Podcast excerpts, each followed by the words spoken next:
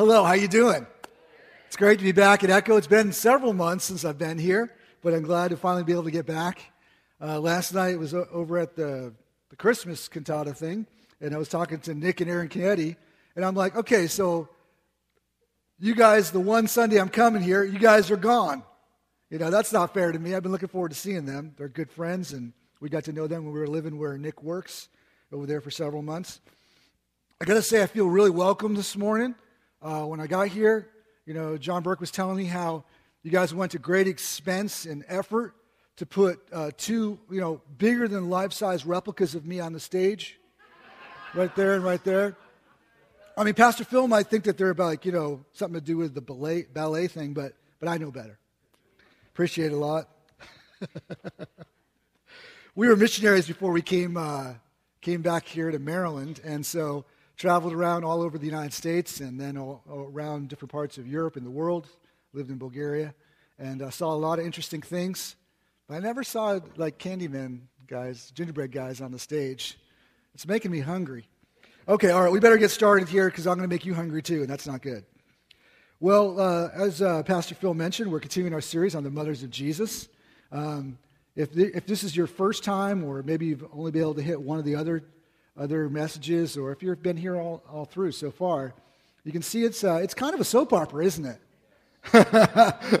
Some people do like, I didn't know there was all this drama in Jesus' family tree. Uh, the story of Tamar, as Pastor Phil said, just like, wow, that's in the Bible. And then uh, Rahab, you know, the prostitute who God used in an amazing way, and, and God's grace uh, seen in her life as well. Uh, today we're going to look at 2 Samuel chapter 11. We're going to read on in the, this family tree of Jesus.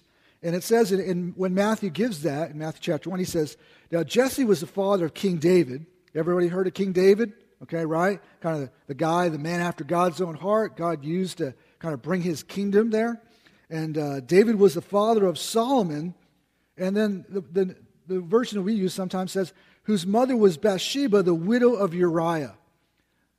So we're going to talk today about Bathsheba, the widow of, of Uriah. Let's pray. Lord, we just ask that uh, during these moments that we've got together, that you would really be with us here, that your presence would be with us. Open our ears and our minds to hear what you're trying to say today through your word. And we thank you for that in Jesus' name. All right. Well, let's read. I'm going to read through 2 Samuel chapter 11. It's in your notes there, so grab those sermon notes, okay? And be ready to just kind of read along, you know, yourself as I'm, I'm reading aloud. In the spring of the year, the time when kings go out to battle, David sent Joab and his servants with him and all Israel. And they ravaged the Ammonites and besieged Rabbah. But David remained at Jerusalem. Okay, you got the picture there? It's a time when kings go out to battle. And where's David? Is he out at the battle? He's in Jerusalem. So it happens late one afternoon when David arose from his couch and was walking on the roof of the king's house he saw from the roof a woman bathing, and the woman was very beautiful. This is beginning to sound a little dangerous here. And David sent and inquired about the woman, and one said, well, Is this not Bathsheba, the daughter of Eliam, the wife of Uriah the Hittite? So David sent messengers and took her. And she came to him, and he lay with her.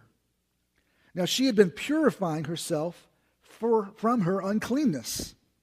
Then she returned to her house and the woman conceived, the Bible tells us, and then she sent and told David, I am pregnant. Okay?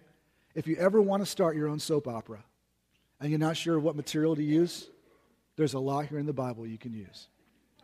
Because that's not something, that's not a story you want to tell like, you know, little three year old kids about. Let's read the story about King David and Bathsheba. Okay? So David sent word to Joab, send Uriah the Hittite. Joab sent Uriah to David. When Uriah came to him, David asked, How, How's Joab doing? And how the people were doing? How's the war going?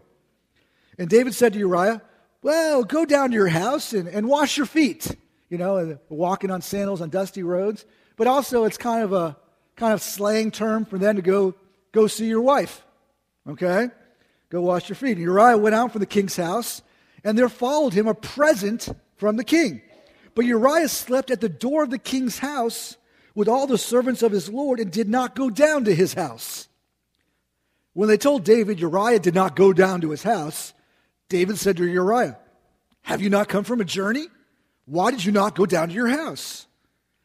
And Uriah said to David, The ark, the ark of the covenant, you know, like in the representation of, of God there among these people. The ark in Israel and Judah dwell in, in tents and booths, and my lord Joab and the servants of my lord are camping in the open field. Shall I then go to my house to eat and drink and lie with my wife? As you live, and as your soul lives, I will not do this thing. This is quite a guy, isn't it? And David said to Uriah, Remain here today also, and tomorrow I will send you back. So Uriah remained in Jerusalem that day and the next, and David invited him. He ate in his presence and drank, so that he made Uriah drunk. And in the evening, he went out to lie on his couch with the servants of his Lord, but he did not go down to his house. David thought, if I get him drunk, maybe he'll go home. In the morning, David wrote a letter to Joab and sent it by the hand of Uriah. In the letter, David wrote, Set Uriah in the forefront of the hardest fighting, and then draw back from him that he may be struck down and die. And as Joab was besieging the city, he assigned Uriah to the place where he knew there were some valiant men. And the men of the city came out and fought with Joab. And some of the servants of David were among the people that fell. And Uriah the Hittite also died. When the wife of Uriah heard that Uriah, her husband, was dead, she lamented over her husband. And when this mourning was over, David sent and brought her to his house. And she became his wife and bore him a son. But the thing that David had done displeased the Lord. All right, now that's quite a story, isn't it? All right, turn to the second page of your notes. We need to go back and look at the cast of characters and understand what's going on here. Okay? This is a story that's got a lot to it. All right, it seems at first it's kind of well, it's a pretty bad story, isn't it? but it's kind of it's kind of straightforward. It seems like, but actually, there's some subtle things here, like with all the stories we've been looking at in this series, that we can really learn something from, some things that are a little behind the written word. Let's look at our cast of characters. Well, first we've got Bathsheba, all right? We've seen some things, what's happened to her in her life. We'll come back to Bathsheba in a minute. But then we've also got Eliam, or otherwise known as Ammiel, Bathsheba's father, right? Because when David says, hey, who is she? One of them says, oh, this is the daughter of, of Ammiel, right? What should that mean to David?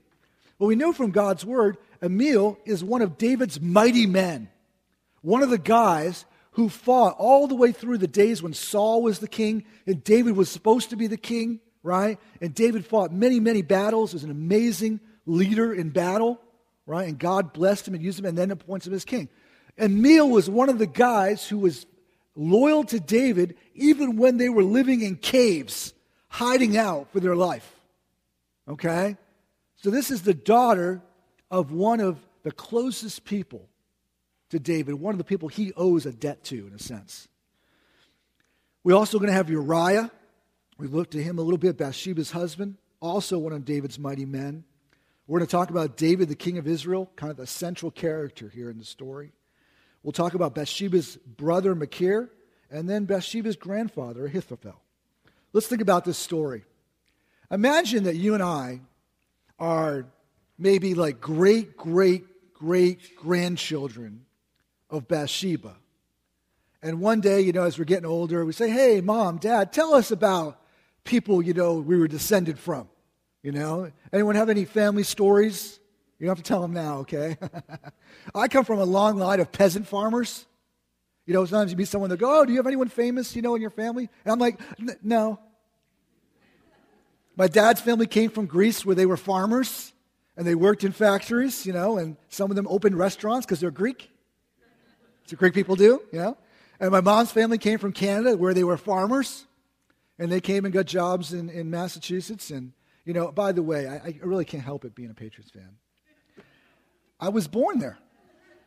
You know, I, I born, you know, 15 miles from where they play. And, and the first year I followed them, they were 2 and 14. And they lost twice to the Baltimore Colts that, that year. You know, that's the first time. So, but, you know, the fact that they're really good now, you know, God knows how to bless people. Just thought I'd throw that in there. You know, it's not in my sermon notes, Pastor Phil. Uh, I just felt I need to get that out of the way there. I kind of forgot to do that. All right, let's talk about the family history. Well, Eliam, her father. The Bible doesn't tell us a lot about Eliam. He was one of David's mighty men. We know that. But we do know this Eliam gave a name to his daughter. Now, when a, a Hebrew child would be born, the parents would name the child, right? And Bathsheba's name originally wasn't Bathsheba, it was Bathshua. Okay? And Bathshua means daughter of my prosperity. So think about it. Eliam is one of David's mighty men. They lived in caves and they, you know, all those things that happened. But now they've, they've kind of got it made, right? At some point, David's on his way up. We see that all the way through, uh, you know, Samuel's stories, the first chapters, how the rise of David, and then David becomes the king. Eliam would have been a, probably a frequent visitor to the palace, you know, as one of David's mighty warriors, even if he's on in a few years now. You know, he's still got that status. And so when the, when the baby is born, Eliam names his daughter, daughter of my prosperity. But when she gets around 12 or 13, you know, the uh, Jewish children, they'll have their, their bar or bat mitzvah, and often the parents would give a new name to their child. The first name was like what they were feeling when the baby was born. But this new name has something to do with, with the child's character. And it's interesting, Eliam picks the name Bathsheba for what had the girl had been known as Bathsheba, daughter of my prosperity. Now she's daughter of the covenant or daughter of the oath. So what does that tell you something about Bathsheba? Is she someone who's running around doing the wrong thing all the time? I don't think so, because Eliam names her after the law of Moses, the thing that all Israelites are trying to align their life with God's will. Basically, he's calling Bathsheba daughter of God's will. That's interesting, isn't it? What do we know about Eliam? Well, we know this. First, he might have been focused at material prosperity, daughter my prosperity. But in the long run, what was most important to Eliam? Spiritual prosperity, spiritual things, following after the will of God. All right, let's go on. Let's talk about Uriah, Bathsheba's first husband. I don't know about you, but when I hear and read about Uriah, it's hard to think of a more noble guy, a more loyal soldier. Here he is, a soldier in David's army, one of David's mighty men. But here he is brought back to, you know, from the front lines where they're camping out in the fields, besieging this city. He's brought home, and he is within spitting distance of his house, where his wife is and the, and the, the king wines and dines him and all that kind of stuff. says, hey, go home. He's got permission from the king himself. But what does Uriah do? He's loyal back to the commander of his army, Joab. He's loyal to his fellow soldiers back there, you know, suffering for the good of Israel. And which he goes, no, I'm not going to do that. Even when the king tells him a second time. So we look at Uriah. He's known as Uriah the Hittite. Now, the Hittites were a nationality kind of like north of Israel. They did not believe in God okay? But Uriah the Hittite, he must have been at least a second or a third generation person who had come and become a Jew, you know, by, by religion. Why? Because his name, it, it has part of God's name in it, okay? And someone who was a Hittite never would have given their child the name Uriah. That's a, that's a Jewish name, all right? So even though he's known as, you know, Uriah the Hittite, this isn't some foreign mercenary who's coming there and, and worships his own gods and does his own thing. This guy's a Jew, okay? Because what happens? No matter what your ethnic origin is, the Bible tells us we can become part of the people of God. That's good, isn't it? So Uriah was loyal to his king, he was loyal to the troops, he was loyal to Joab. And isn't it interesting that when David sends Uriah back to the battlefield, he, gives, says, Give this letter to Joab, and the letter is, is Uriah's death sentence. And he gives it to Joab and goes, Here you are, general. I did, you know what I'm supposed to do? How do you think Joab felt when he opens it up from the king? you know, David, the man after God's heart. And he opens up and says, basically, murder Uriah. One of his best soldiers. One of the most loyal, awesome guys Joab has in his army. Just think about that. That's where David went in this whole situation we read here. Uriah's action shows us he was a man of priorities. He placed what his position was, what his role was in God's kingdom, he placed that as a higher priority in his life than his own personal pleasure. Something to be learned there from Uriah. It's interesting to me that in Matthew, when, uh, when Matthew's given us, you know, all the, all the great, great, great, great, great grandparents of Jesus all the way down the line, it's interesting to me that he doesn't actually call her Bathsheba, you know, wife of David. It's Bathsheba, who was the widow of Uriah. And I think we're really meant to be seeing something there. Who is the guy to be emulated in this story? David or Uriah? Uriah is really the hero, isn't he? But bad things happen to him, as we saw. Let's talk next about Ahithophel. That's a great name to say, by the way. It's one of those Bible names. You know, you don't see a kid go, oh, here's my son Ahithophel, right? But it's kind of a hard name to say. Bathsheba's grandfather. But Ahithophel was an important person. He was David's most trusted counselor. Okay? When David comes to the throne, all right, now here he's been. He's been kind of like a, a war leader, a general until this point. And now he's the absolute monarch over Israel in charge. Do you think he really knows what to do? I mean, how would you know how to be king? You need someone to be telling you, well, you know, King, um, I, I know you would have done that before, but there's actually some political considerations here, right? He needs an advisor. And Ahithophel, Bathsheba's grandfather, was so respected that in the Bible, his name is ranked even before the priests. Okay? This isn't just some guy who gives advice to the king. This is the king's right hand man. His counsels were so wise, it was said of him in 2 Samuel For every word spoken by Ahithophel seemed as wise as though it had come directly from the mouth of God. You can't get better advice than that, right? Later on in life, this is interesting because when Absalom, David's son, one of his sons, rebels and tries to take the throne from, from David, Ahithophel turns and becomes Absalom's right hand man. So he'd served David all these years, and then he turns his son and rebels against. Why do you think he would do that? Do you think there was any hint of revenge in a fifth of Ahithophel's heart? Here he is.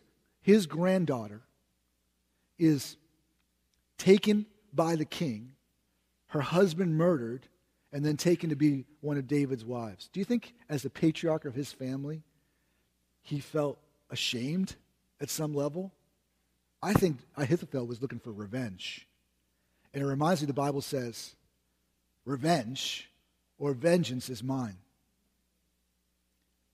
And you know, today when I think about what happened on Friday in Connecticut, I don't know about you, but I care about. There are times I want justice. Right? When you see something going on in life that's horrible, it's wrong, don't you want justice? Isn't one of the things that people hate about society today is there's too much injustice? And, and people get off from things or people don't get the punishment that they deserve? And you see something like that go on, you go, Where, where's the justice in that? And what do people do? Sometimes we try to take justice in our own hands. In that situation in Connecticut, what can you do? You know, that's part of the horror of everything that goes on. I mean, I, I was working on my message on Friday when I, when I heard about it, and, and I just had to stop. I couldn't even think. I couldn't, I couldn't write anything more. I, and I said, God, you're going to have to help me here. You're going to have to speak to me. You know what the Lord said to me? He said, Who's in charge? Who's God? I said, You are. But what are you doing? And he says, Well, why, why do I not do something about things like this? I said, I don't know, God. Why don't you do something about this? And he says, Because I'm waiting. I'm giving time for people to make their choices where they're going to follow themselves and their own will, or they're going to come and, and come to know me and have relationship with me. The Bible says God is not slow, as some count slowness in his coming. Why hasn't Jesus returned again? He came first at Christmas. That's what we're about to celebrate, right? Why hasn't he come back yet? Because he's given time for people all around the world, every person to have a chance, an opportunity to make a decision I'm going to follow Jesus Christ. And in that time period, bad things do happen. But the Lord says, when I come, I will come with justice. He's going to come with a sword, and God's going to bring justice to this world. Ahithophel tried to take matters in his own hands and bring revenge on David. And what happened? God worked in a miraculous way and closed Absalom's ears so he couldn't even hear the advice of this guy who everyone always said, when he speaks, it's like God speaking. Absalom says, No, I'm not going to do what you say. And when Ahithophel saw that, he realized he was wrong. He was lost. And what did he do? Did he repent? No. He goes home and he takes his own life. That's the end of Bathsheba's grandfather. Where did revenge lead him? To death. Folks, I want to tell you this morning God has a better way for you and I even when things happen against us, God desires a different way. I want to talk to you about that in a few minutes here. All right. We saw Ahithophel, saw how he rebelled against David. Let's talk about Machir, David's, not David, Bathsheba's brother. We don't see much in the Bible about him, but we see him two times. I want to give you a sense, the flavor of the family that Bathsheba came from, because that's going to help us understand her and what happens to her and what she does with it. Okay, Machir is seen twice in the Bible. After David becomes the king, after Saul dies, right? Everybody in the kingdom's like, Saul? Oh, yeah, we always hated him. We always thought he was terrible. We don't want anything to do with his family. In fact, you know, let's go and beat on Saul's family and kill them just to show David how much we always hated them. Okay? And Saul, and David's like, no, no, wait a second. That's not what I want. And he's like, how can I show people I don't want to punish Saul's family? He was, a, he was appointed by God himself, you know, and he lost his way, and then God replaced him. And so David said, you know what? Is there anyone of Saul's family that I can show kindness to who's still alive? And they go, oh, well, you know, um, Saul had a son who was crippled named Mephibosheth, and, and, and he's living in the house of Machir, Eliam's son, you know. And so they said, oh, send for Mephibosheth, and David comes and he, and he, he lavishes his presence on him, and he says, I'm always going to take care of him. Think about it. Saul's dead, David's now the king, and where is King Saul's only remaining son? Living in the house of Machir. Do you think that was a little dangerous for Machir? To be friends, protecting someone who could be an alternate heir to the throne instead of David? But Machir shows loyalty to Mephibosheth and takes care of him. Later on, when David has to leave the city because Absalom's rebelling against him and he's in danger of being killed himself, and he flees into the mountains, here he is with his, his troops, right? And they've got no food, all right? They're hungry, they've been traveling very hard. And who sends them food? Who do you think sends them the food? Machir. Bathsheba's brother is one of three guys who sends a whole caravan of food and supplies to David in his hour of need. When it looked like to everybody Absalom was taking over and David was going to be killed or at least sent out in exile, who's the friend of the, the one who's friendless? Machir, Bathsheba's brother. Can I tell you something about the family there? I tell you something about him and his character? That he did what he thought was right and stood by people, even if it wasn't popular? I talked to my girls about that. It's not always like that in school. It's not always like that in life, is it? Something to follow there, Machir. Now let's talk about David. We mentioned already, the Bible tells us David was a man after God's own heart. But in what we just read, at that one moment, he breaks over half of the Ten Commandments in one minute. In fact, if you think about it, the Ten Commandments, think, well, oh, I wrote them down. Let me read them to you. He coveted his neighbor's wife. He lived a lie. He stole Bathsheba. He committed adultery. He murdered her husband. He dishonored his parents, of course, in doing all this. And the remaining four commandments are all about honoring God with your life. None of that honors God. So, in a sense, you could say, in a minute, David broke all Ten Commandments. So, the guy, the Bible says, was the man after God's heart, breaks all the Ten Commandments. You got to explain this to me. How does that happen? Someone who everyone look up to as a moral example, you know? In our lifetimes, have we seen lots of moral examples blow it? Yeah. We, could, we know people who once were living a great life, perhaps, and maybe a very moral life. But something happens, and their life, they fall apart. And they turn away from God. They turn away from anything that's good. I went to Bible school. A guy was one of my roommates in Bible school. Hasn't been in a church in the last 15 years. How do I know that? Because he he's, he's uh, messaged me on Facebook and told me about it. He is now one of the people advocating for gay marriage uh, throughout the Northeast. He's a practicing homosexual. Uh, he's lived with uh, probably, he told me, over 20 or 30 different guys since when I knew him. Once he was going to be a preacher. How do, you, how do you go from there to there? How did David go from being a man after God's own heart to this situation here? I think it's uh, something worth thinking about. Let's, let's talk for a minute about this. Does the Bible give us principles that if we follow them, they'll be good for us?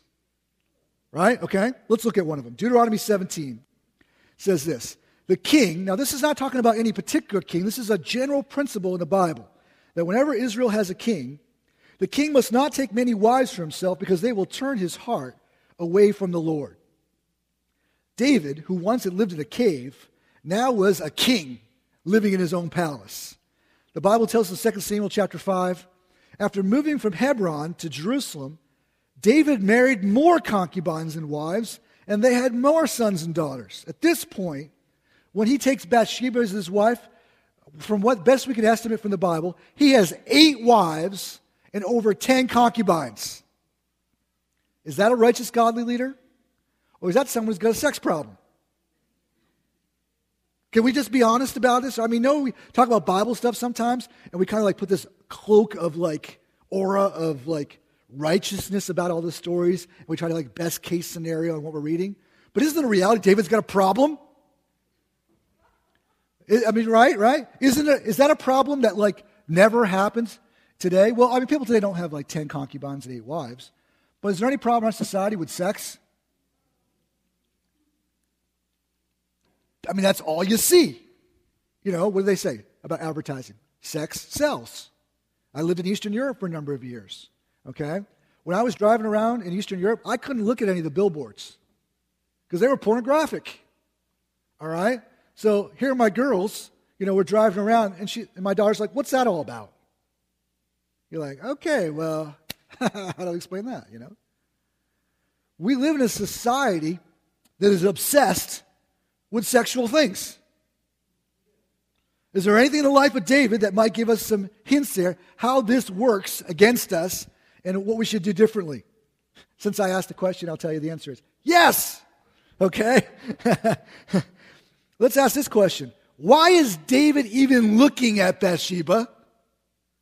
Why is he even there? He's supposed to be out in battle, right? Here instead, he's in Jerusalem. What's he doing getting up from his bed in the afternoon? He just had a nap. Doesn't he have any king things to do? Right? Okay. What's he doing out there in his palace looking around? Is he looking at the beautiful buildings? Or is he looking for something? And he sees someone and he goes, Oh, wow, look at that. Yeah, hey. Who's she? Right? And he says, Oh, who's she? find out who she is. What is he even looking for? You know, Jesus says in the Bible, if you look at someone that way, you've committed adultery in your heart. David's already guilty of adultery in God's eyes. And he goes on and he goes and he acts on the deed. Now, the Bible doesn't tell us anything about Bathsheba's role or her reaction to David. But the Bible gives no hint that she, had any, she was a willing participant in anything that goes on here. There's nothing that says anything against Bathsheba anywhere in God's Word. In fact, the terms rape, coercion, misuse of power, seduction, sexual harassment, never mind adultery or treachery or betrayal or murder, those are words that we get from this passage.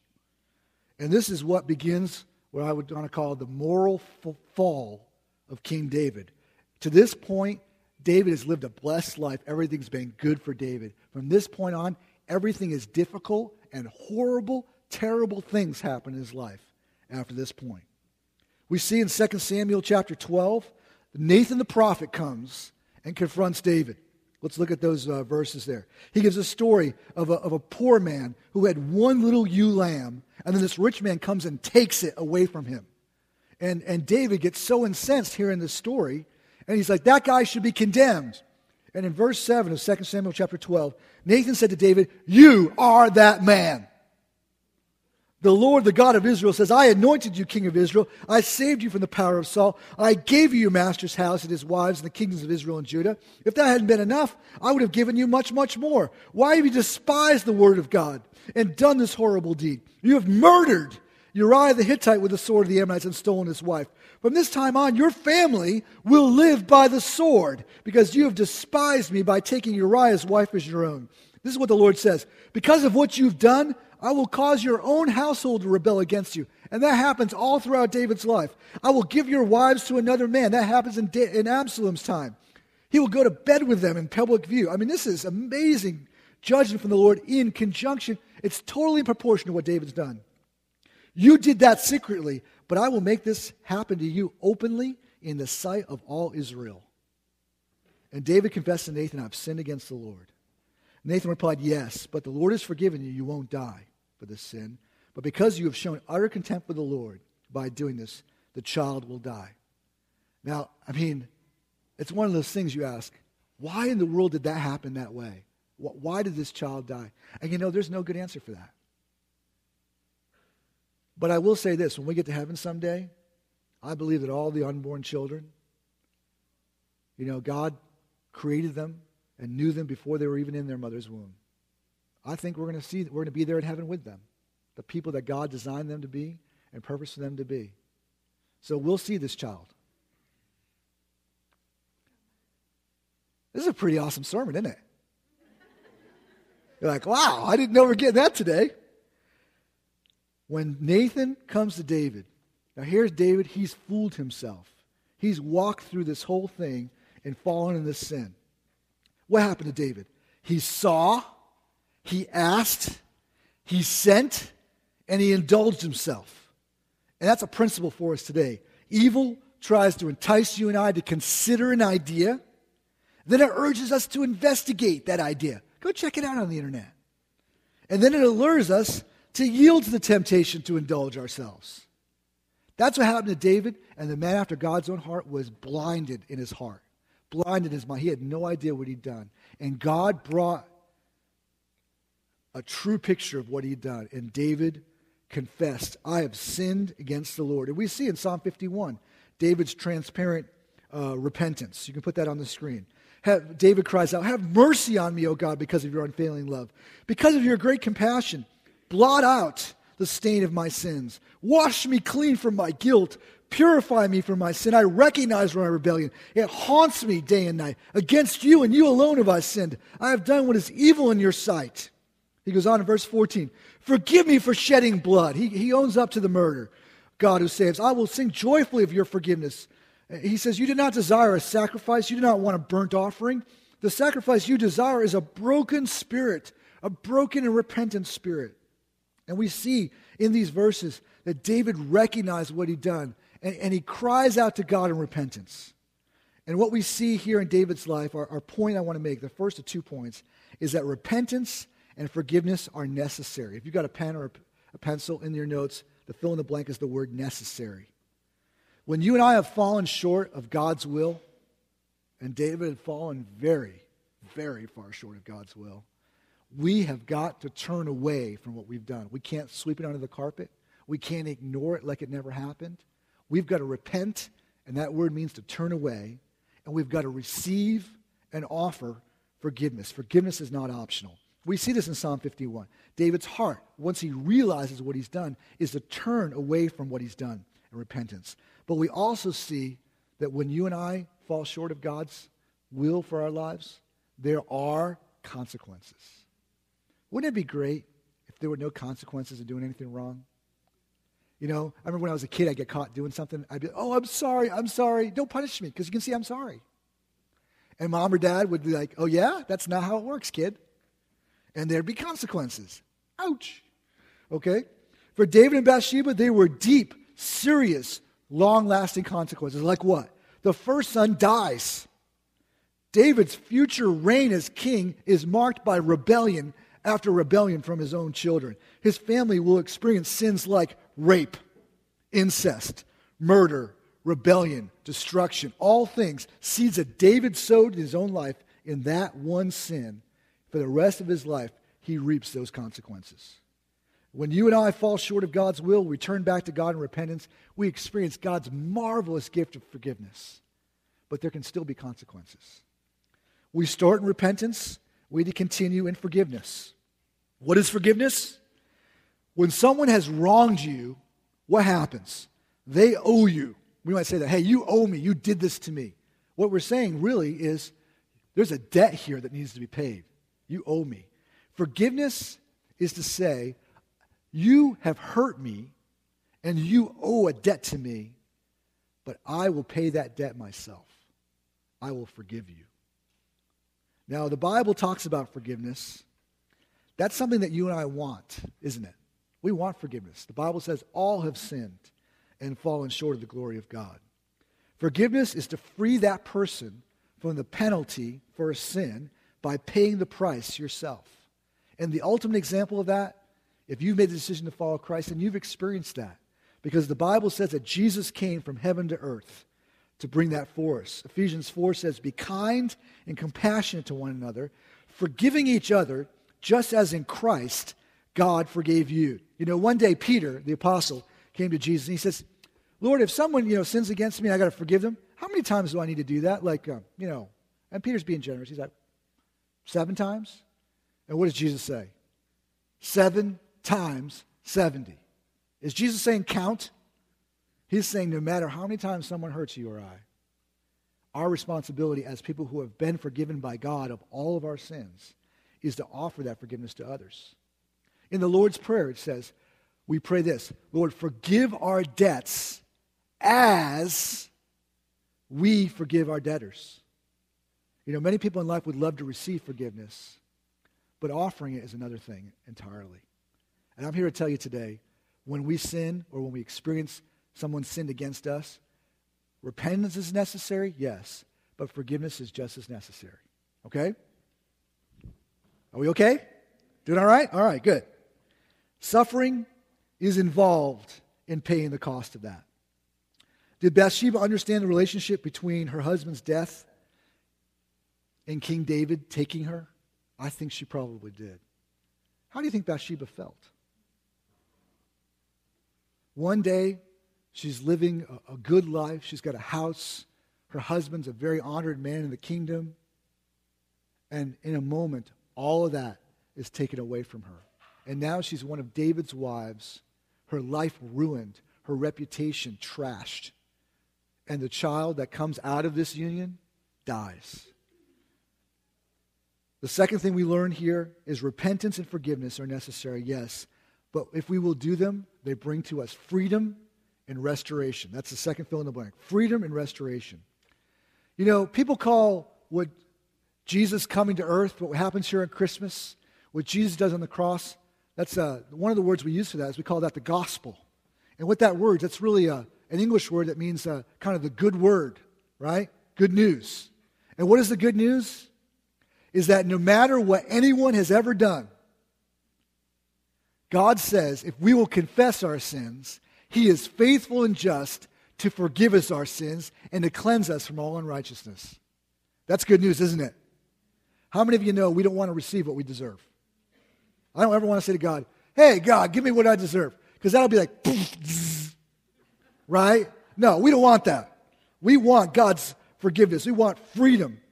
But when that freedom comes to us, we turn have to bring restoration to those around us. When confronted with his sin, David repented. What did that look like? We saw in 2 Samuel 12, David comforted Bathsheba, his wife. She became pregnant and gave birth to a son, and David named him Solomon. The Lord loved the child and sent word through Nathan the prophet that they should name him Jedediah, which means beloved of the Lord, as the Lord had commanded. What happens? The first child dies, but then David comes and takes Bathsheba as his wife. And David comes to her and comforts her. And later, as she becomes his wife, she becomes pregnant, and they have a second child. Now, Nathan, think about this. The prophet who'd come and confronted David's sin and say, You're the man who's done this horrible thing against God. God sends Nathan the second time and says to David and Bathsheba, Your child is accepted by God. That's what Jedediah means. Imagine, as you think of a, a, mother who had lost this tragedy of all these tragedies that have happened in her lives, but when she holds baby Solomon, baby Jedediah, his name, she didn't pick out that name. David didn't pick out that name, Jedediah. God himself gave the baby the name, accepted by the Lord with all the things that are going to happen in David's life and in Bathsheba's life from here on, all the challenges and difficulties, every time they look at that child, they can say, This child has a purpose and a plan that God has given. This child is accepted by God.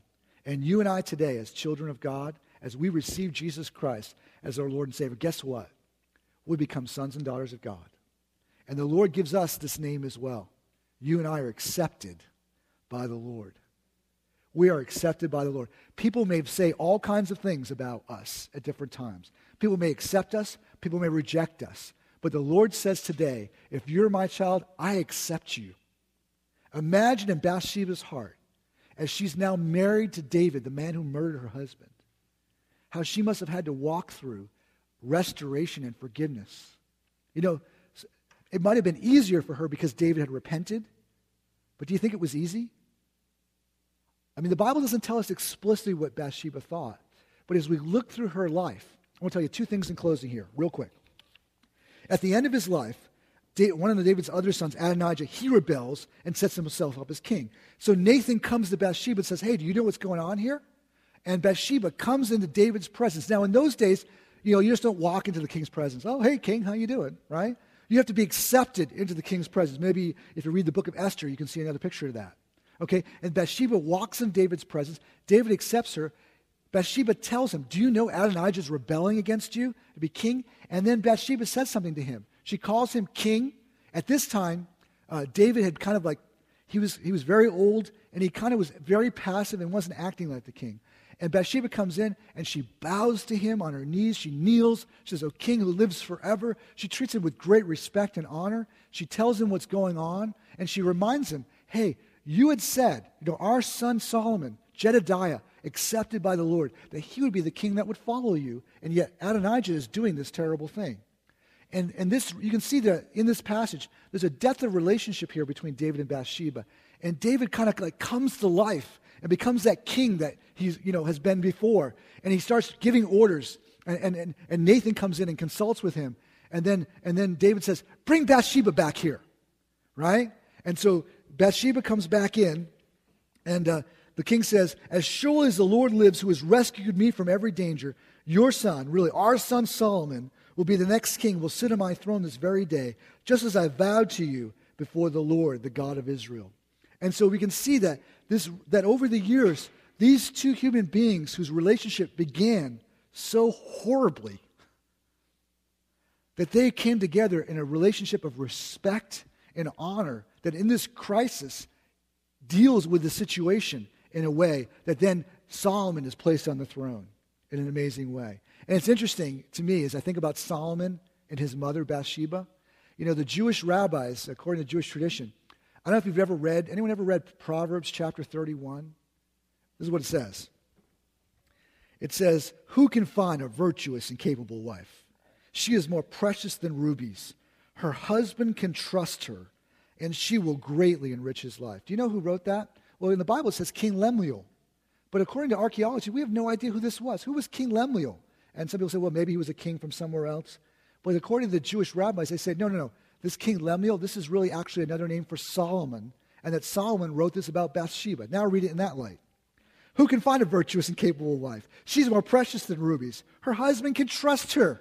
Who could David trust throughout the rest of his life? He always had Bathsheba. She will greatly enrich his life. She brings him good, not harm, all the days of her life. Verse 28 Her children stand and bless her. Her husband praises her. There are many virtuous and capable women in the world, but you surpass them all. Charm is deceptive.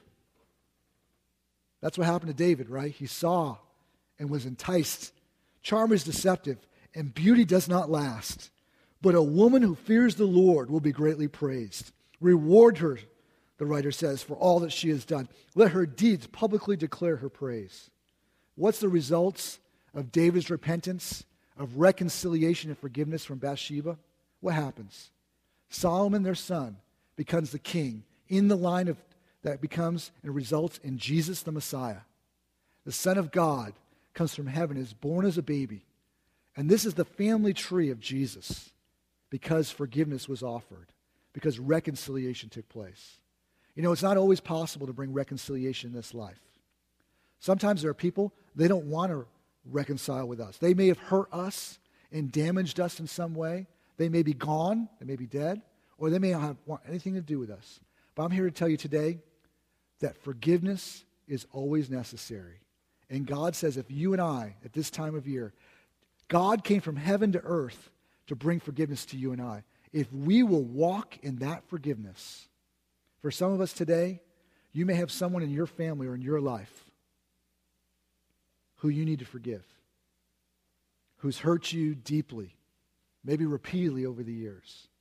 And the Lord gives us a story like this to say that out of incredible sin and damage, God is great enough that he can make something honorable and beautiful in your life. That person may never change. There may not be an opportunity for reconciliation. But God says today, I can work in your life. And for us today, for many of us today, there's corners of our lives where there's people, if we'll be honest with God, that we have not forgiven. And the Lord says today, for this Christmas, He wants to give you an amazing present freedom and restoration and liberty in Him. Does that sound good to you today? If that's you today, will you bow your heads with me? Perhaps You've never accepted Jesus Christ as your Lord and Savior. Maybe you need to ask Jesus to come and, and, and to experience the forgiveness that He has for you. As I said a few moments ago, the Bible says if we will confess our sins to Him, that we know we are not as righteous as we think we are. He is faithful, He is just, He will forgive us from everything we've ever done. Today, if that's you, you can make that decision right now and say, Lord, I des- Jesus, I desire to make you the Lord of my life. I desire to walk in your ways, to know you, to have a relationship with you, Lord, all the days of my life. That you will never leave me, you'll never forsake me, but you will be with me today in this life and forever. For others today, you need to forgive someone and begin that process of restoration or perhaps even of reconciliation with, with a family member or friend. If that's you right now, I invite you to give that situation and that hurt to the Lord. Jesus, you know what this feels like. As you were on the cross and they were crucifying you, you looked down on those who had hurt you and you said, Father, forgive them because they don't know what they're doing. Lord, I pray that you would give us that same heart of what we've received from you and that we would offer that forgiveness this Christmas time to someone. And Lord, for all of us, I'm reminded of what this story really shows us that we can be walking a straight path one day. And if we're not careful, the enemy can come in and entice us and bring us to a place we never thought we'd be. God, I pray for each person, each family represented here today, that God, for Echo Community Church, that you would make us into a people who are careful at what we see with our eyes. We're careful with what we think about and what we do. For God, we desire to live our lives for you and to honor you with all we say and do. And we can do all of this because of what you've done for us on the cross.